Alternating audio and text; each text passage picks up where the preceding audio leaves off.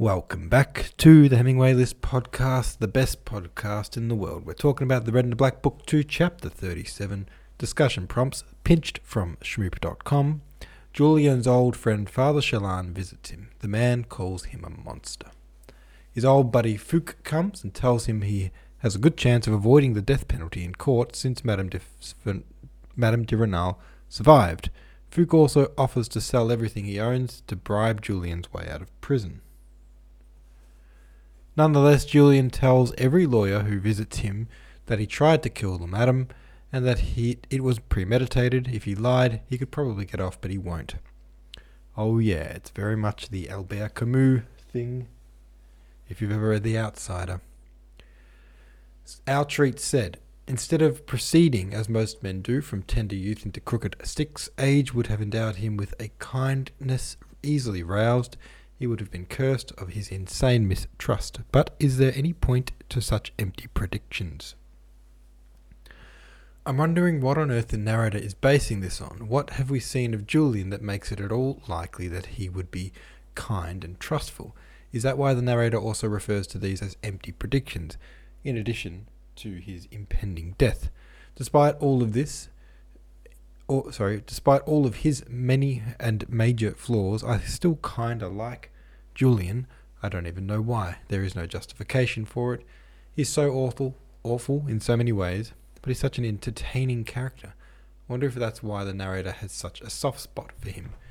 So many of the characters in the book are enthralled with him. I think it's kind of funny that Fouque seems unfazed by Julian's attempted murder but is uncomfortable that he doesn't want to see his dad. Jan Brunt said, For me, Julian is one of the great anti heroes of fiction. He makes me think of Tony Soprano, Don Draper, or Walter White, characters that are totally detestable, but still hold an irresistible attraction for the reader slash viewer. Of the three I mentioned, I think he's most like Walter White because his charisma is inscrutable. Excellent analogies, says Swims to the Mumfish. Yeah, he's a bit of an anti-hero. Um, but those three you listed, I wouldn't, I wouldn't really closely compare him with any of those three. I see what you mean, but um, I think the the main difference is his youth in comparison to those three. You know, they those other three are well and truly grown adults, so they have to answer for everything they do with complete um, and this isn't to discredit young people, but you know they've got the wisdom of age. They don't have those overriding hormones that make us do crazy stuff when we're a bit younger. Whereas those other, um, sorry, whereas Julian, a part of it can be put down to like he's hot-headed because he's a young man, to some extent. Although that certainly doesn't excuse the things that he's done. You know, that's gone beyond just teenage angst. Uh, Swim said the mumfish. said Julian had no knowledge of their plan to transfer him to a dark, frightful dungeon. Fouque's efforts forced them to leave him in his pleasant room. We visited a lot of castles when visiting Great Britain. Those dungeons were truly dark and frightful. Hmm. Well, I've never been to a European castle or the dungeons, but I have seen the Aladdin cartoon by Disney, and I can remember the bit where they're in a dungeon, and yeah, it's pretty bad. so if it's anything like that, that's what I'm going off. Let's read chapter 38, which is called A Man of Power. Her movements are so mysterious, and her figure so elegant. Who can she be? Schiller. The next day, the doors of the keep were unlocked very early. Julian was woken with a start Oh, good God, thought he, here comes my father. What a disagreeable business.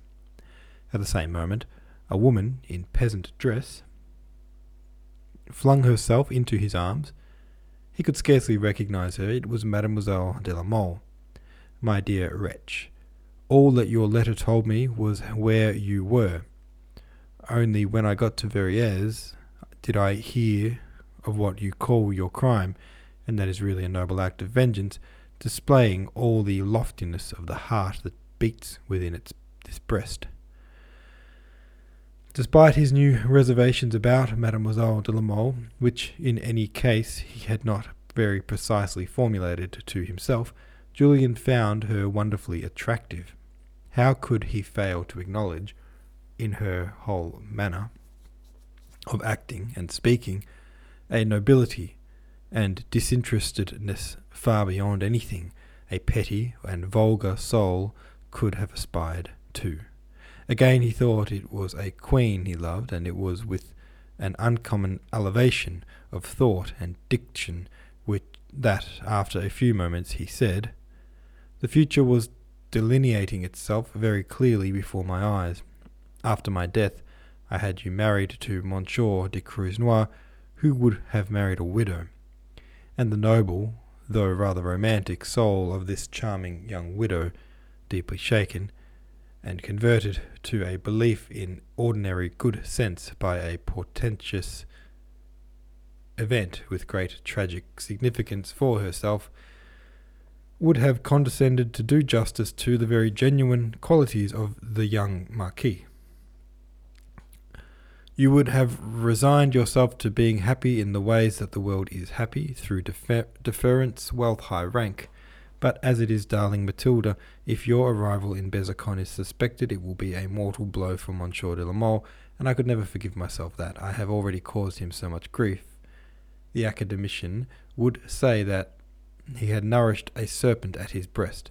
Well, I will admit I had hardly expected such a cool reasoning, such a concern for the future, replied Mademoiselle de la Mole, half angry. My maid, my lady's maid, who is almost as cautious as you, got herself a passport, and I have posted down here under the name of Madame Michelet. And could Madame Michelet get in to see me here as easily as all that? Ah, so you are still the superior man I chose. First I ordered a hundred francs to the magistrate's secretary, who pretended that my entrance to this keep was impossible. But having taken the money, the honest man made me wait. He raised objections. I thought he had the idea of cheating me. She paused. Well, said Julian. Don't be angry, my little Julian, she said taking him in her arms, I had to tell this secretary man my name.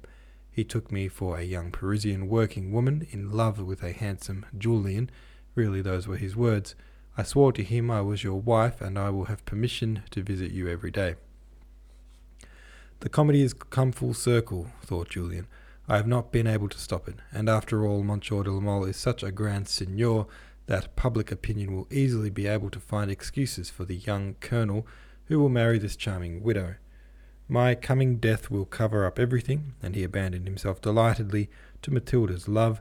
It was wildly extravagant, it was full of the grandest feelings, it was everything most outlandish. She seriously proposed that she might kill herself at this side. After these first transports, and when he had feasted on the joys of being with her, Julian again, her spirit was suddenly seized with a lively curiosity. She studied her lover and found him much greater than anything she had imagined. Boniface de la Mole, Bonif- Boniface, Boniface de la Mole seemed revived in him, but in even more heroical form. Matilda consulted the leading lawyers of the district, whom she offended by proffering gold too bluntly, though they ended up accepting it. She rapidly came to this conclusion that a Besançon in doubtful matters of high importance, everything depended on Monsieur l'Abbe de Frilair. At first, under the obscure name of Madame Michelet, she found insurmountable difficulties in getting into the presence of this all powerful congregationist. But rumours of the beauty of the young dressmaker who had descended mad with love from Paris to Besançon to console the young Abbé Julian Sorel began to sweep through the town. Matilda hurried round the streets of Besançon on foot, she hoped not to be recognized, but in any case she thought it might not harm her cause to, cause to her it might not harm her cause to make a great impression on the populace. In her delusion she dreamed that she might stir them up to riot and rescue Julian on his journey to the scaffold. Mademoiselle de la Mole believed she dressed simply in a mode suitable to a grief-stricken woman, but her style attracted everyone's gaze. By the time that after a week of solicitations she obtained an audience with Monsieur de Frilair, she had become the general centre of attention in Besançon. However high her courage, the idea of an influential member of the congregation was so linked, that was my phone, uh, in her mind with that of deep and calculated wickedness that she trembled as she rang the bell at the bishop's gateway. She was hardly able to go on when she had to climb the staircase that led to the vicar general's first floor apartments. The, solici- the solitude of the bishop's palace chilled her. I might be seated in an armchair, and this chair grasped me by the arms, and I would have disappeared. Who could my maid ask for the news of me? The captain of gendarmes would be careful not to interfere. In this town, big town, I am all alone. At her first sight of the apartment itself, Madame de, Mademoiselle de la Mole was reassured. To start with, the door was opened to her by a footman in a very elegant livery. The salon, where she was asked to wait, glowed with that subtle and delicate luxury so different from vulgar magnificence found only in the best Paris houses and from the moment she saw Monsieur de Frilair approach her with a pleasant and fatherly air, all her notions of atrocious crime evaporated. In his handsome face she did not even find any trace of that strenuous and somewhat rugged virtue which is so antipathetic to Parisian society. The half smile enlivening the countenance of this priest who controlled everything in Besançon proclaimed the man of good society, the learned prelate, the capable administrator. Matilda could have imagined she was in Paris. Monsieur de Frilair needed only a few moments to lead Matilda to admit to him that she was the daughter of this almighty adversary, the Marquise de la Mole. It is true that I am not really Mademoiselle Madame Michelet, she said, reassuring her, all her habitual hauteur, and the avowal matters little to me since I have come to consult you, Monsieur, on the possibility of facilitating the escape of Monsieur de Verneuil, in the first place, he is guilty only on a piece of stupidity. The woman he fired at is getting well. In second, I can give you 50,000 francs cash down to smooth it over with the little people concerned and can engage myself for that double for double that. In short, my gratitude and that of my family would find nothing at all out of the question for someone who could rescue Monsieur de la Verneuil. Monsieur de Frilair seemed amazed at this name. Matilda showed him several letters from the Ministry of War that were addressed to Monsieur Julien Sorel de Verneuil. You will understand, monsieur, that my father has made himself responsible for his career. I married him in secret, and my father wishes him to have a high rank before making public what is, for a, a La Mole, a slightly unusual marriage. Matilda noticed that Monsieur de Frilair's air of affability and gentle amusement faded rapidly as he heard these important revelations. A look of subtlety, mingled with profound duplicity, came over his face. The Abbé was having doubts. Slowly he reread the official document. What advantage can I draw from these strange confidences? he was asking himself. Here, at a stroke, I am on terms of intimacy with a friend of the celebrated Marshal de Fervaques, all powerful niece of Monsieur the Bishop Dash, who deals out of the bishoprics in France. What I thought of as lying far distant in the future is suddenly here unforeseen, and it could lead me to the jail of all my desires. The sorry, the goal of all my desires. At first, Matilda was alarmed at the sudden change in the physiognomy of this powerful man, with whom she found herself isolated in a remote chamber. But come, she said to herself immediately, wouldn't the worst thing have been to make no impression whatsoever on the cold centeredness, on the cold self-centeredness of a priest sated with power and pleasures? Dazzled by the swift and unexpected rout of the bishopric opening before his eyes, Disconcerted by Matilda's spirit, Monsieur de Frilair had momentarily dropped his guard. Mademoiselle de la Mole saw him almost at her feet, ambitious and nearly trembling with eagerness. It is all becoming clear, she thought, around here. Nothing is impossible to a friend of Madame de Fervaques. Feeling, despite a feeling of jealousy that still rankled sorely, she was resolution. She had resolution enough to enlarge on the fact that Julien was the Marechal's intimate friend and that he met Monsignor the Bishop of Dash at her house practically every day. If a list of 36 jurors were to be drawn by lot even four or five times in a row from the leading inhabitants of this department, said the Vicar General, with the hard light of ambition in his eyes and emphasizing his words, I would think myself extremely unfortunate if out of each list I could not count on nine or ten friends of the most intelligent of the lot. I nearly always have a majority, more even than needed for a con- condemnation so you will understand, mademoiselle, how easily I could secure an acquittal.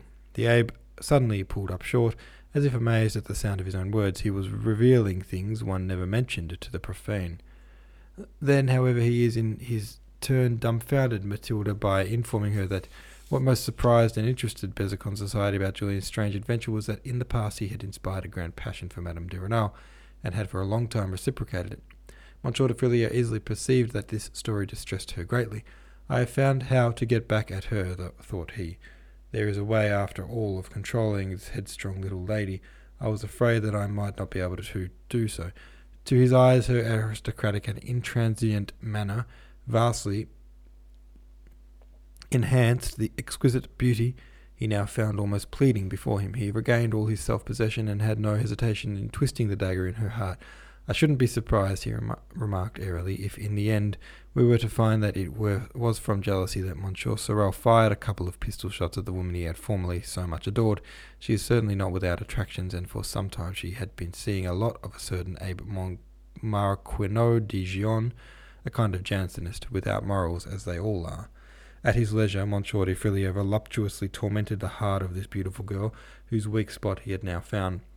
Why, said he, fixing burning eyes on Matilda, why should Monsieur Sorel have chosen a church if it wasn't because his revive, ri- because his rival was celebrating mass in it at that very moment? Everyone agrees on the boundless intelligence and the still greater caution of the lucky man you want to protect.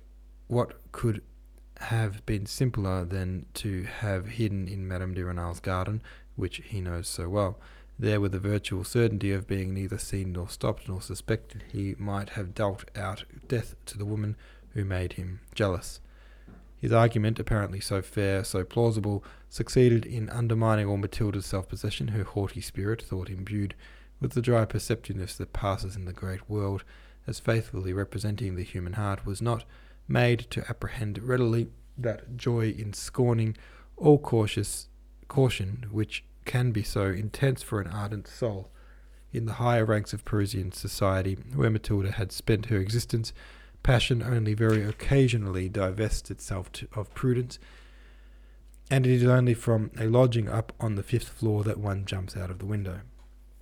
The Abbe de Frilair was now confident of his power. He gave Matilda to understand, doubtless he lied, that he could bend the public functionary in charge of Julian's prosecution entirely to his will. After the lots had been drawn for the 36 jurors in the assizes, he would be able to negotiate directly in person with at least 30 of them. If Matilda had not seemed so attractive to Monsieur de Frilair, he would only have spoken to her so plainly at their fifth or sixth encounter. All right, there we go, another chapter down. Don't know who that chapter was written by, but it wasn't the same author as the rest of the book, that's for sure. It's so funny when you just have these so different style chapters just in the middle. It's happened a lot in actually the Hemingway list where there's just a chapter where it's like, were they were they really drunk when they when they wrote that chapter or like the translator if there's a translator involved were they tired that day, or did did they hand the job over to someone else for that one particular chapter? But this chapter, uh, that was that was a whole different style of writing from the rest of the book. There was so much obsolete language in that chapter, which is not characteristic of Stendhal's writing at all for the rest of this book. But um, sentence structure was full of double, triple, quadruple, um, like details like he'd say something, then say it again a different way, then say it again a third way, and, say, and he's like, "You've just said the same thing three times in a row," uh, which he doesn't do in the rest of the book. But in this chapter, it happened a bunch of times. It's so stark the difference in style. I wonder if it was apparent to anyone else, or am I imagining it? You know, I never know. Have your say over at the Hemingway List subreddit. Thanks for listening. See ya tomorrow.